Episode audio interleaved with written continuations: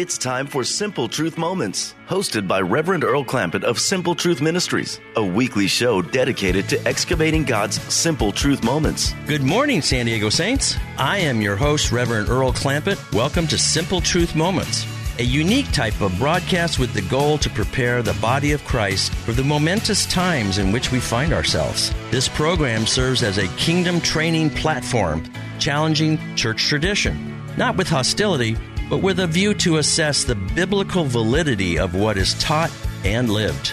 So put on your seatbelt for an enlightening journey of cultural context and a fresh way to more thoroughly comprehend the kingdom ways of God. Welcome back, San Diego Saints. And I guess we're all here, survivors of uh, the hurricane uh, Hilary. And so uh, it's good to have you back. Uh, we're going to continue um, this series of a book entitled Homecoming How the Mystery of the New Covenant Brings Both Jew and Gentile Back to Abba Father. And uh, last time uh, we ended at pretty much talking about the whys and the wherefores of um, this whole Jew and Gentile merger uh, coming together as you know one new man in Messiah and uh, one new man in Abba Father. And uh, we we ended off the last show, and um, it was emphasizing the fact that by bringing these two groups together, God is trying to send a message to the kingdom of rebellion headed by Satan. Um, we talked about Israel being God's time clock. Uh, we talked about uh, how important it is to use the Hebrew calendar when you d- study the Hebrew prophets. Um, you can't use a Gentile calendar uh, that was instituted uh, in the third or fourth century uh, by Pope Gregory. Um, it's a solar calendar. When the Jews prophetically use a lunar calendar, lunar slash solar, but mostly lunar. And um, they're very, very different um, marking points as to on the prophetical fulfillment time clock. And we mentioned last week that uh, Israel is God's time clock. And so if you want to see how close uh, we are to things wrapping up and being fulfilled of the in these end times, uh, we always pretty much watch what's happening to Israel. And we talked last week about uh, the Jewish people coming back to their own land, Israel becoming a nation in 1948 after uh, the disaster of World War II and the Holocaust, etc. And all all that Satan was trying to prevent got stopped. And um, we say why. I want to refer you to last week's show because it's an interesting um, outline of events how God supernaturally brought this uh, dispossessed uh, people back to their land of promise that was promised to them way back in the early covenants um, of Abraham and Isaac and Jacob. And so we live in a unique time, uh, and we talked about this last week as well, that God is building something very, very special, um, not only um, as us being or with us being God's place of abode, where He's going to live. And we talked a lot about that using John 17 last week. Again, I refer you to last week's show. Um, it's in the uh, archives here at KPRZ um, under podcasts, or you can go to my website at www.simpletruthministries.net and then click onto the media page, and then you can see the show listed there. But we want to move on, and we want to basically pick up where we left off.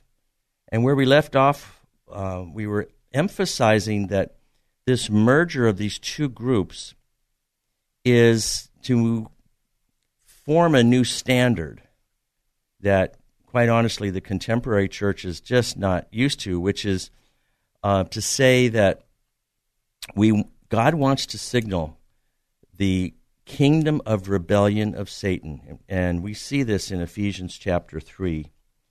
Um, he wants to show Satan his manifold wisdom of God. He's going to send all a message to all the principalities and all the powers, and uh, you can find this in Ephesians chapter three, verses nine through eleven. Um, and I mention it on page 257 of my book.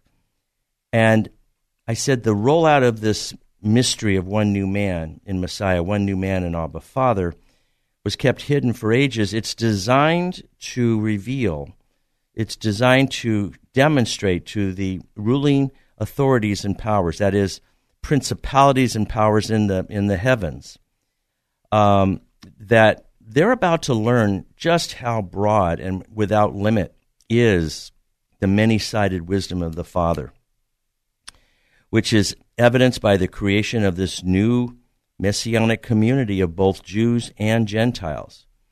And but what element of the many sided wisdom, you might ask? Well, that is explained in Ephesians chapter 4, where it talks about us um, growing up, maturing, uh, becoming adults, if you will, leaving our infancy behind, and to grow up into the head of this new construction project called the, the body of the Messiah, the body of Christ.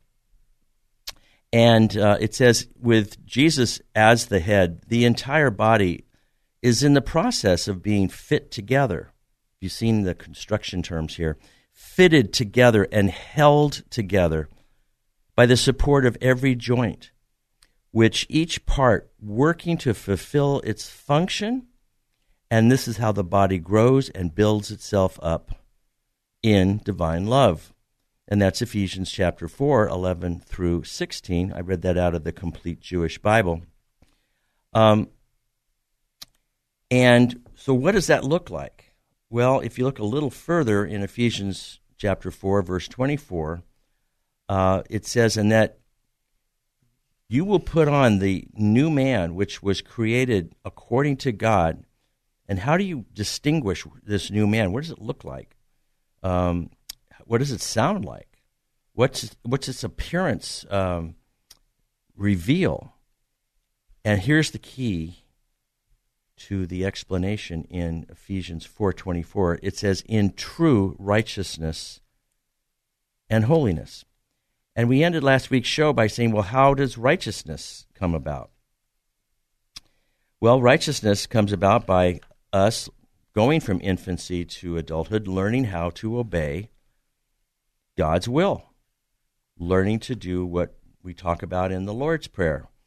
Um, when we Jesus only taught us one prayer, our Father, who art in heaven, hallowed be thy name.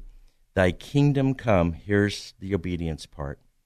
Thy will be done.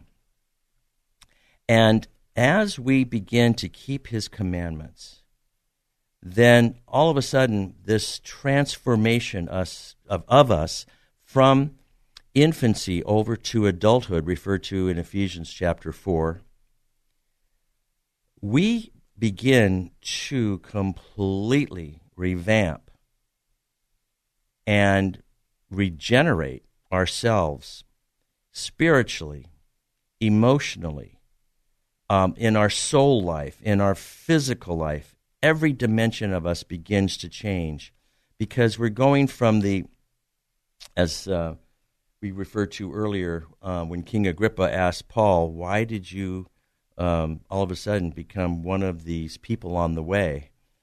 And he, Paul explained to King Agrippa that his assignment was to bring the gospel of the good news of the kingdom to the Gentile people, uh, basically uh, opening their eyes, bringing them from darkness to the light, and from the power of Satan over their lives to God. And so we explained that in last week's um, show, talking about what does that look like, and we saw that in Romans chapter 6. Um, I will just refer you back to reading the entire um, chapter in Romans 6 because that's what we use at water baptisms. And we explain to people um, you're basically dying to your old way of doing things, your old way of life, your way of thinking. Uh, you're repenting, which means to change the way you think. And you are embarking on not just a death of your, of your old way of doing things, leaving Egypt, if you will, but you're also symbolically, when you're brought up out of the baptism waters, you're being resurrected into this new life, into being part and parcel of this new one new man in Yeshua, Messiah, in Jesus, our deliverer, our Savior. And so that's a process. That's something that pretty much doesn't happen by just doing add water and shake. Why? Because as part of the fallen kingdom with a curse over it that we see from Genesis chapter 3, um, there's a lot of instilled and inbred uh, rebellion that comes with the package. And what do I mean by that? Well, if you've been a parent and you raise little toddlers, um, you'll notice that there's just certain things that they have inclination to do. And for example, um, you don't have to sit them uh, off to one side and have a little training session to say, okay, kids, today's the day where we're going to learn how to lie. And they might look at you saying, well, we, being little two year olds and three year olds and the terrible twos and whatever, we know how to do that. We know how to lie already. It comes with the package. And so that is who we are in our fallen state before we come to relationally and experientially know the deliverance and the salvation of the Lord Jesus Christ of Nazareth, which in turn reconciles us not just to Him, but also back to our Heavenly Father. And the Heavenly Father, um, our Heavenly Father, is waiting for His children to return to Him but there's a process that we've explained in earlier shows of when we leave Egypt, uh, talking from a symbolic standpoint, we go out to the desert to get to know someone who we don't know yet, which is our Father. And our Father has certain um, responsibilities as our Father to protect us, to provide for us, and of course to give us our identity. All three of those um, elements are in the Lord's Prayer. But when it comes to protection, um, there are certain uh, rules that He, as our Father, lays down for our individual and our corporate protection. Those rules that are laid down through learning about the, the Ten Commandments, etc., um, are designed not to basically rain on your parade of independence. Although that is the point, is that we are becoming dependent on God and deciding that our independence is basically affiliating us with the opposite kingdom, with the kingdom of darkness. And that is a process. It takes some time in order to walk that out. And so uh, we asked a question um, last week how do you define the kingdom of rebellion, the kingdom of darkness? And it's basically known for its primary telltale sign of disobedience to God's will. The opposite kingdom is the kingdom of light, the kingdom of heaven coming to earth, the kingdom of basically what Jesus prayed in the Garden of Gethsemane, which is the kingdom of obedience. And we have to get down to brass tacks to say when we engage in disobedience, as we pointed out in page 263, that leads to separation from God, which basically leads to death. Separation from God is death if you look at the definition of eternal life, which is John 17 3. And we went over that as well. That John 17 3 says, And this is eternal life, that they may know you, the one true God, and Jesus Christ, whom you sent. So I want to pick up where we left off. And on page 263, uh, we basically indicate that God's eternal moral law doesn't change. Our contemporary cultural values have no impact on God's requirements that we live by His standards in order to not just survive, but to prosper. And we talked about uh, reading uh, Deuteronomy chapter 28 on the blessings if we obey God and the unfortunate curses that will uh, befall us if we disobey Him. And that, that would be a good homework assignment. Check out um, the comparison of the blessing verses versus the verses of curse, um, depending on how we respond to God's overtures. And I will just read it here. God's eternal moral law does not change. Um, his requirements that we live by His standards, His protective standards, His guidelines, His rules, the standards by which the adversary's kingdom will be finally overthrown.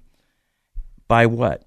Only loving obedience on our part defeats the opposite, defeats hateful rebellion rebellion being disobedience, um, and basically uh, the God's kingdom is manifested with with the opposite, which is obedience.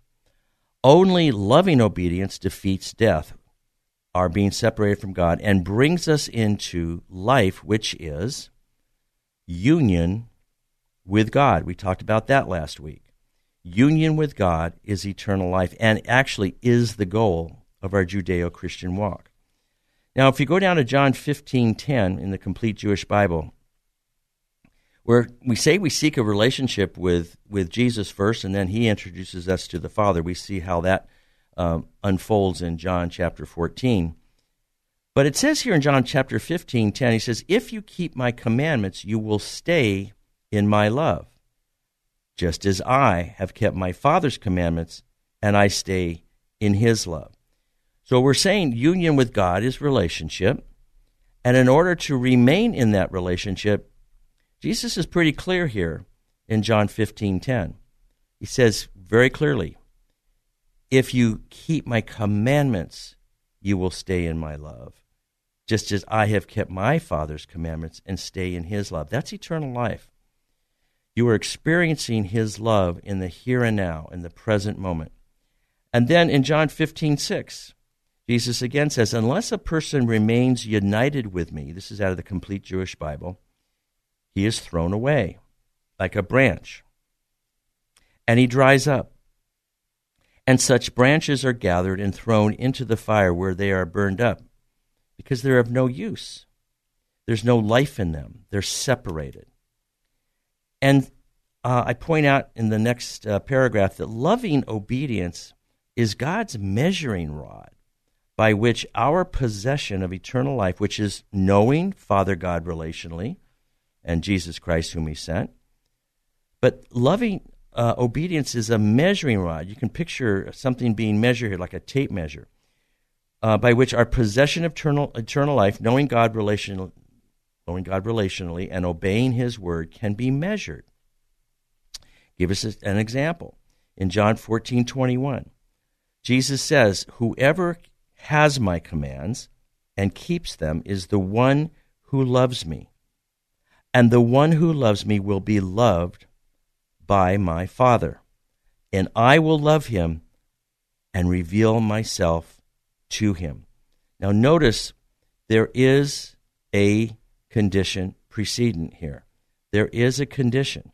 And it starts off in John 14, 21. It says, Whoever has my commands and keeps them so if people say, well, I love Jesus, et cetera, et cetera, but they're not keeping his commands, the question becomes um, is the measuring rod which Father God uses and Jesus uses, does that really indicate that you truly have love for the Lord. Being challenged in the obedience area is something that we all have to contend with.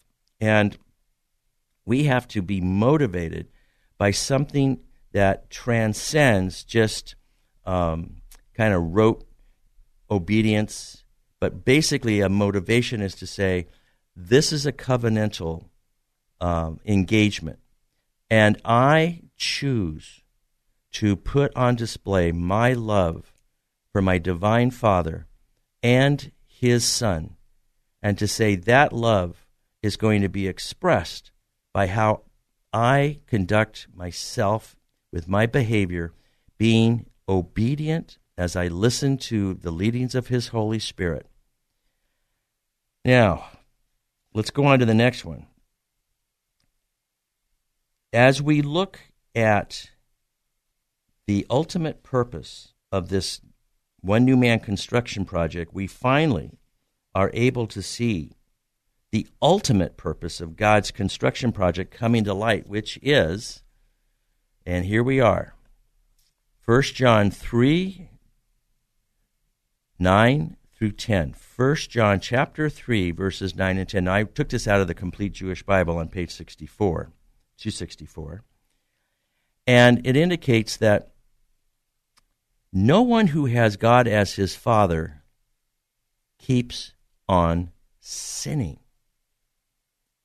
Wow. I don't think I've ever heard that preached from the pulpit in a Gentile church. No one who has God as his father keeps on sinning because the seed planted by Father God remains in him. Well, what seed is that?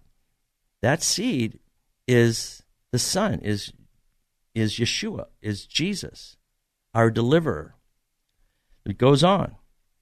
That is, he cannot continue sinning because he has God as his father. Here is how one can distinguish clearly between God's children and those of the adversary.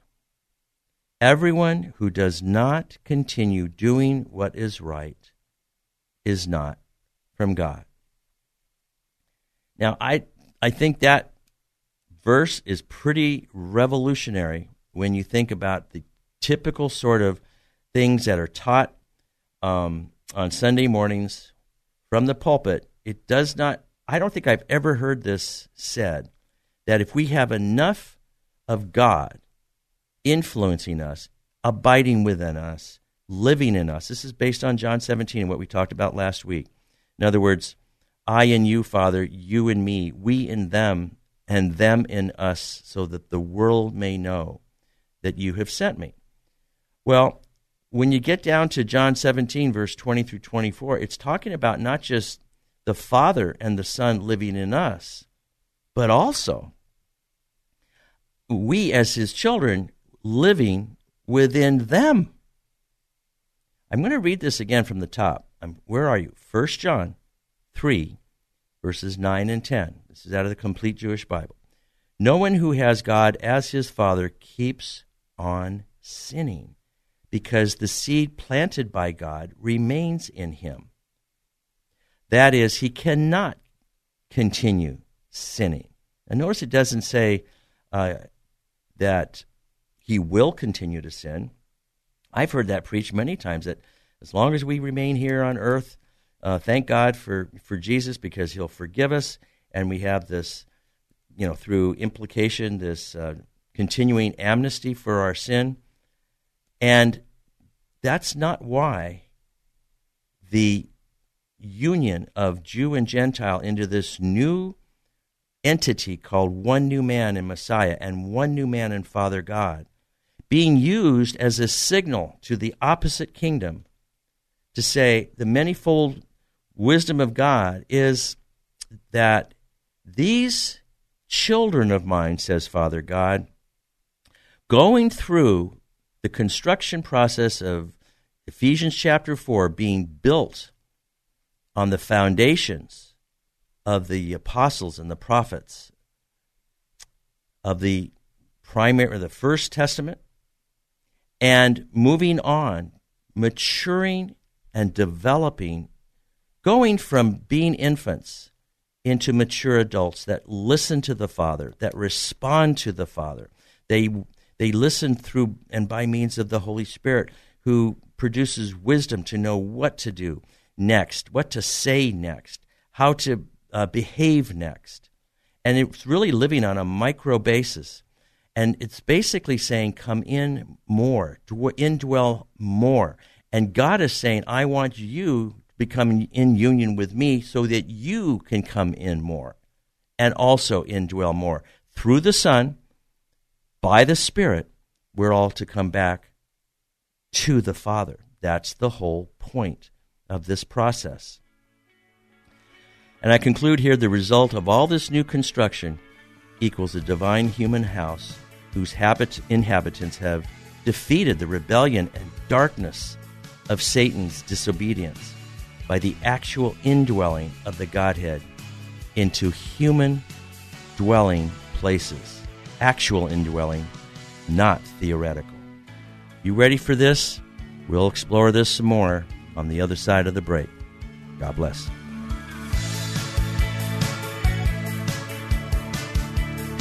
Welcome back, Saints.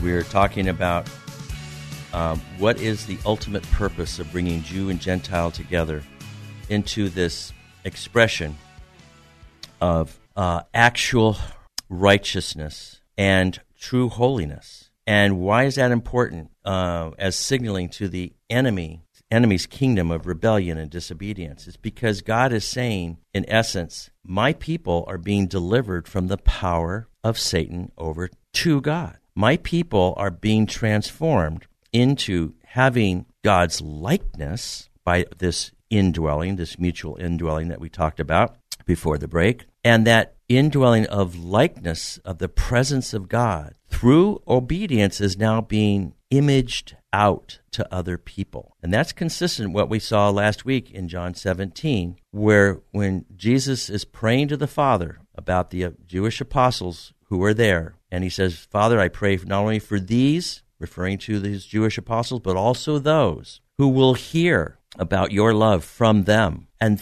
that was in the future tense, talking about another group of people, which was the Gentiles. And then he goes into what the kingdom looks like in this mutual coming together in union, in relationship. And he says, I and you, Father, and you and me, we in them, and them in us, so that the world may believe that you, Father, sent me. That is our purpose. Our purpose is to allow the indwelling, the embodiment of the divine Godhead, Son first, he brings the Spirit as we come to the Holy Spirit, but they're both pointing to the Father, and it's the actual indwelling of Father and the Son and the Holy Spirit in us as a divine slash human house. That's the new. That's what the new construction's all about.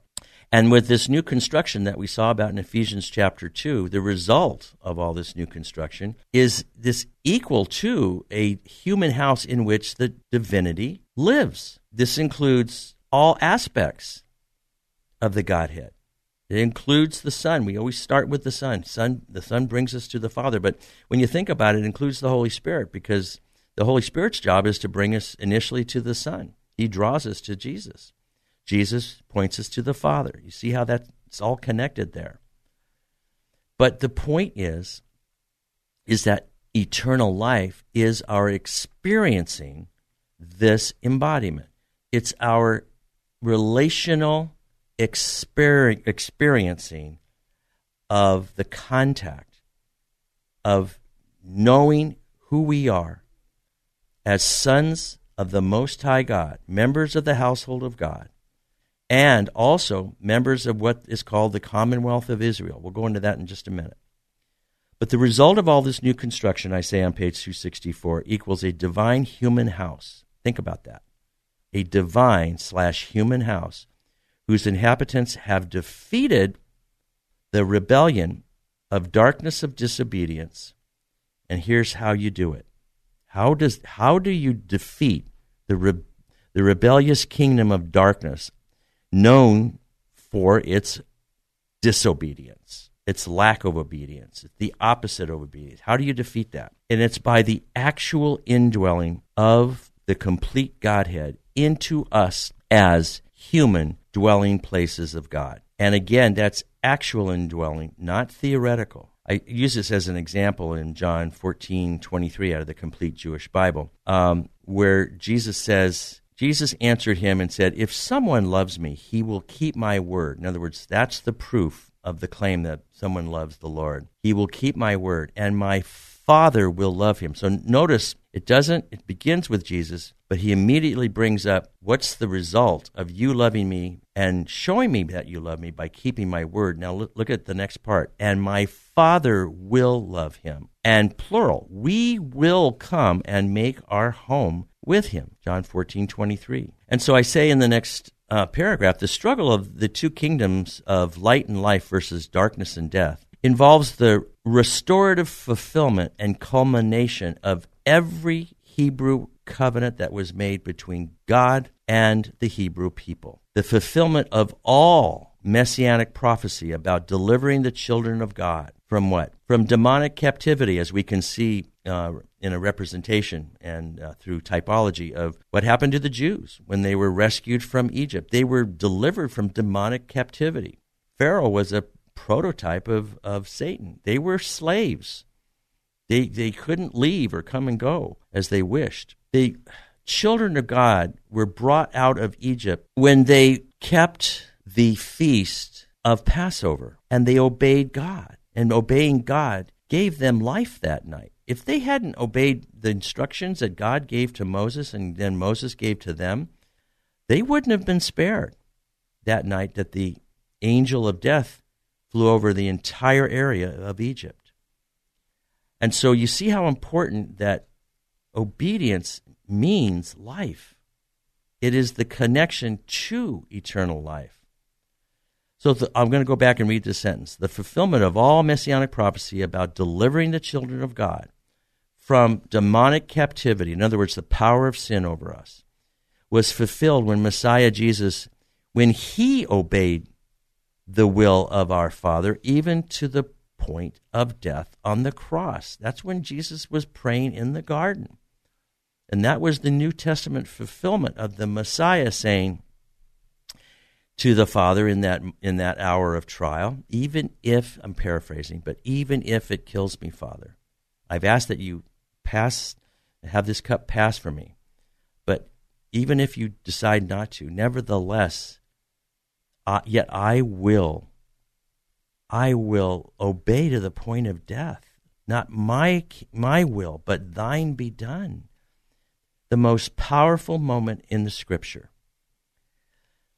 Yeshua's, Jesus' perfect obedience, listen, defeated both the authority, which is the legal permission, and the power of Satan, the adversary, over the material creation, over the earth, and the people of the earth. I'm going to say that again. Jesus' perfect obedience in that moment, praying in the Garden of Gethsemane, his perfect obedience to announce that even if it killed him, he was going to do the Father's will by going through that process.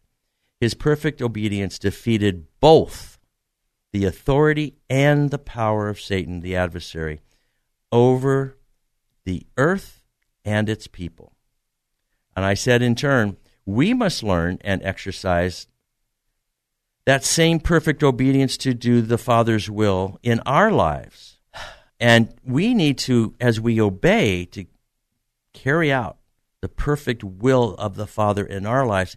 What will happen is that will carry out it will implement the defeat of Satan's control of sin over our lives. As we obey, Satan loses his, his authority or, and permission to go and go before the throne of God and accuse us as accuser of the brethren, as we see in, in the book of Revelation. He's standing before the throne accusing us God's children day and night saying, Well, I don't obey you because I'm a I'm the chief rebel of the fallen angel rebellion that occurred in the second heavens that we see in Isaiah chapter 14 and again in Ezekiel 28. But these, these so called people that you, God, gave authority to run this material creation, well, they're doing the same thing that I am. They're not obeying you either. So why would you give them authority to run and continue to basically have dominion over the material creation when they are doing the same things that I am doing. I am the chief rebel, of leader of the angelic rebel, rebellion against you. Well, they're also doing what I do. Do you see what happens when, we, as we begin to obey in the micro moment, little by little, God's will in our life, body, soul, mind, and spirit, and we start to pray the way Jesus did? Father, this may be inconvenient, or I don't want to do this in my in my soul. Um, yet, nevertheless, I am going to do what you are instructing me to do in carrying out your will. When we start to pray the same way Messiah Jesus did when he broke the back of the spiritual rebellion, it, the moment that he prayed that in the garden, Satan was through.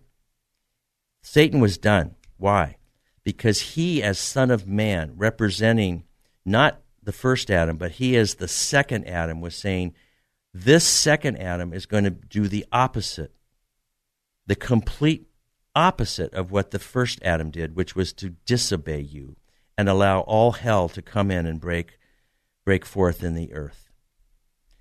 And he did as our deliverer, as our Messiah, as our Savior, as our Lord, he did do the Father's will by going to the cross and being the perfect sacrifice in order that we could be reconciled relationally back to our Father. That's how God restored the kingdom by allowing us a bridge of blood through Jesus' obedience to come back to Him and have a relationship with Father God, and not just Jesus, not just the Holy Spirit, but with our Father. And when that happens, we are now experiencing eternal life. And we maintain that eternal life by walking and continuing in the obedience of God's will. And I say on page 264 the result of all this new construction project that we saw in uh, Ephesians chapter 4, bringing Jew and Gentile together and bringing us from infancy over to maturity by doing God's will, by obeying God's will. We actually are now in a position to have a deeper relationship that even our first parents had in the garden. I mean, God was with Adam and he was with Eve. But when we're talking about relationship with God in the in the New Testament, uh, whether you're talking about John chapter 14 or John chapter 15 or John chapter 16 or especially John chapter 17, that's all talking about God in us, not God with us. It's much more profound, much more deep. But the messaging is my children belong to me. The struggle of two kingdoms of light and life versus darkness and death. This, this struggle involves the restoration and the fulfillment and culmination of every Hebrew covenant. That's what the covenants were all about. They were all a way to come to know God again, relationally. The fulfillment of all the messianic prophecies about delivering the children of God um, from demonic captivity uh, was fulfilled when Jesus obeyed the will of the Father. When we do the same, when we exercise that same perfect obedience to do the Father's will, we carry out the defeat of Satan's control over our lives. Now, check this out in Hebrews 5, verses 8 and 9. Talking about Jesus, talking about Yeshua, it says, even though he was the Son, S O N, he learned obedience through his sufferings. And after he had been brought to the goal, he became the source of eternal deliverance to all who obey him. Isn't that interesting that even Yeshua, even Jesus, had to learn obedience? And he did it through the sufferings. That's what Hebrews 5, chapter 5, verses 8 and 9 say. And after he had been brought to the goal, he became the source of eternal deliverance to all who obey him. This is all about defeating Satan's authority and power over us in the realm of being brought out from the control of Satan over our lives by using the power of sin to control us, to destroy us, to steal from us, and to ultimately bring about our death, our perishing. Now, what follows when we learn to obey the Father, just as the Son obeyed the Father, all of a sudden Satan's out of a kingdom. What will follow is the restoration of all stolen property. When did that happen? Genesis chapter 3. When Satan, through suggestions, convinced our first parents that God wasn't worthy of trust, that he had um, you know, motives of skullduggery towards them by probably being jealous of giving them too much authority or being fearful of that they would become a, a competition to God. You know, whatever he would he was implying there.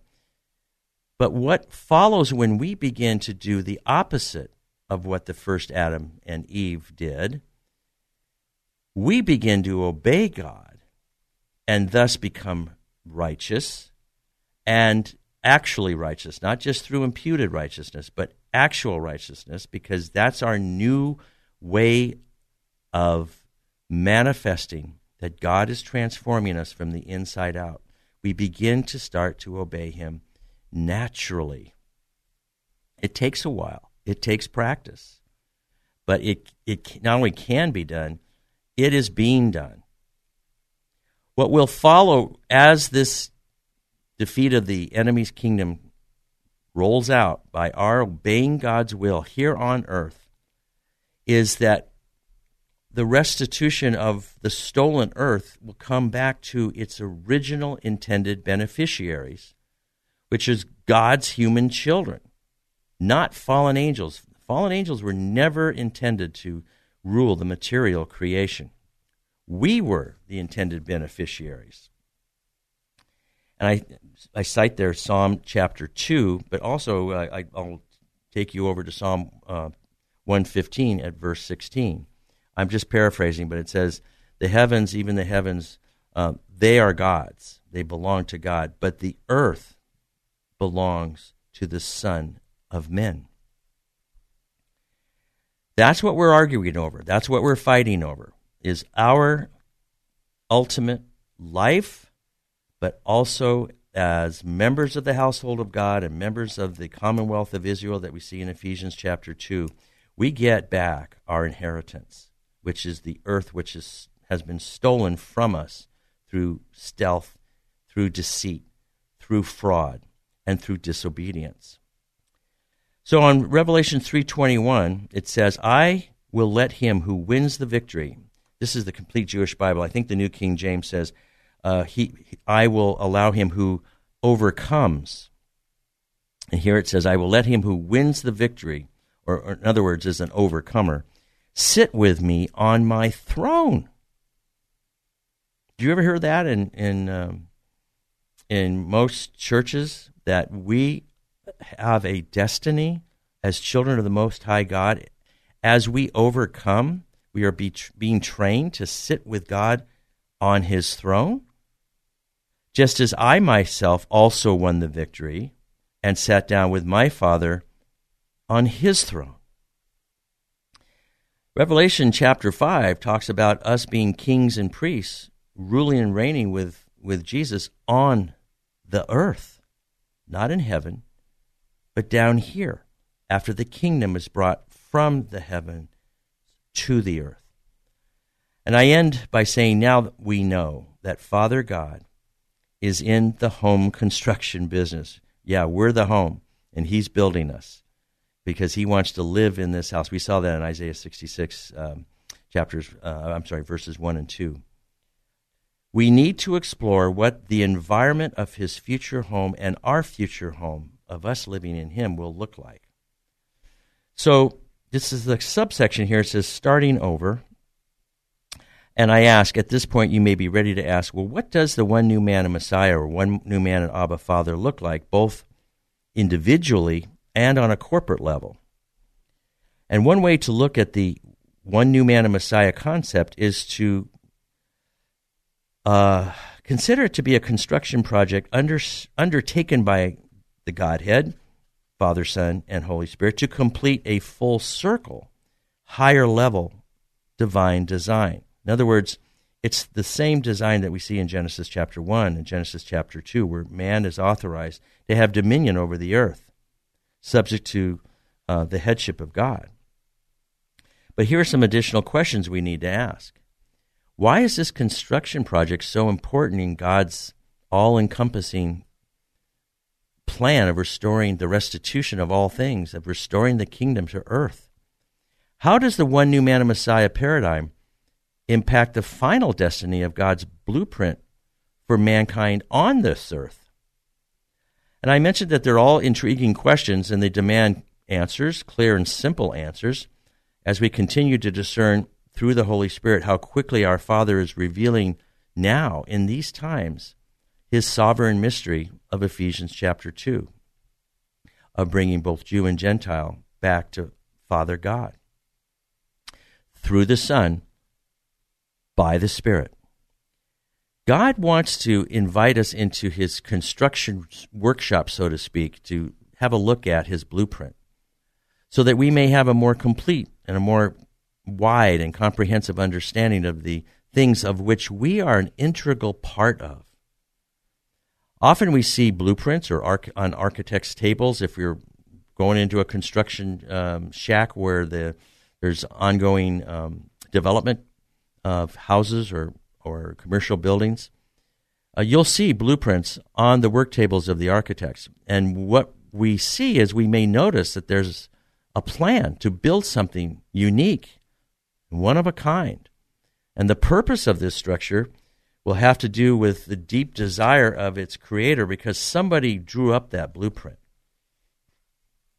So I, am going to invite the listeners of this show and the readers of the book to have a, a look by going back to chapter 2, which is the subject matter of personal, personal inhabitation construction and mutual indwelling, wherein Father God deeply desires to prepare us internally as His personal dwelling place. I refer you to Isaiah 66, verse 1 and 2. Let me just read that here really quickly because I, I want to have the impact of that. Where Father God says, Heaven is my throne and earth is my footstool. Where are we? As Isaiah 66, verse 1 and 2. Thus says the Lord, Heaven is my throne and earth is my footstool. Notice the next question. And where is the house you will build for me? And where is the place of my rest? Now, notice uh, it didn't say heaven is my home. It says heaven is my throne and earth is my footstool. And he has a question, but where's the house he will build for me, the place of my rest? He answers the question in verse 2, and he said, For all these things my hand has made, and all these things exist. But on this one will I look. He's talking about his future house, his place of rest. On this one I will look, on him who is poor and of a contrite spirit and trembles at my word. He's talking about a human habitation. And then I add, we also, as members of the body of Messiah Jesus, are invited to personally indwell the Godhead. Well, where's that? We studied that last week in John 14 21, again in John 14 23. And also check out John 17, verses 20 through 23. And uh, we saw in chapter 2,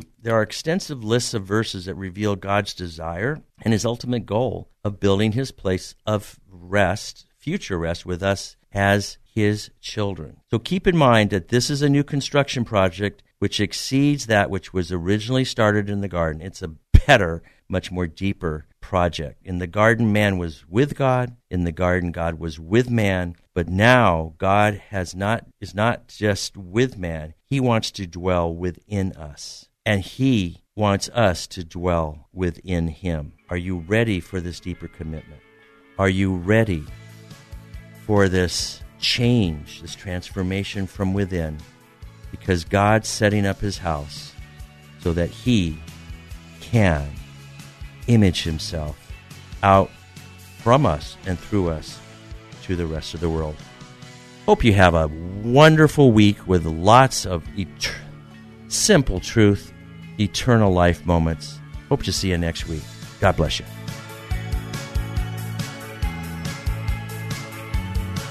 Thank you for spending your time with us excavating God's simple truth moments. For more information and resources, visit simpletruthministries.net. That's simpletruthministries.net. To contact Simple Truth Moments, email me at earlsimpletruth at gmail.com. That's earlsimpletruth at gmail.com. So until next time, may God richly reveal his simple truth moments to you. You've been listening to Simple Truth Moments. Join Reverend Earl Clampett for another episode next Sunday at 11 a.m. right here on K Praise.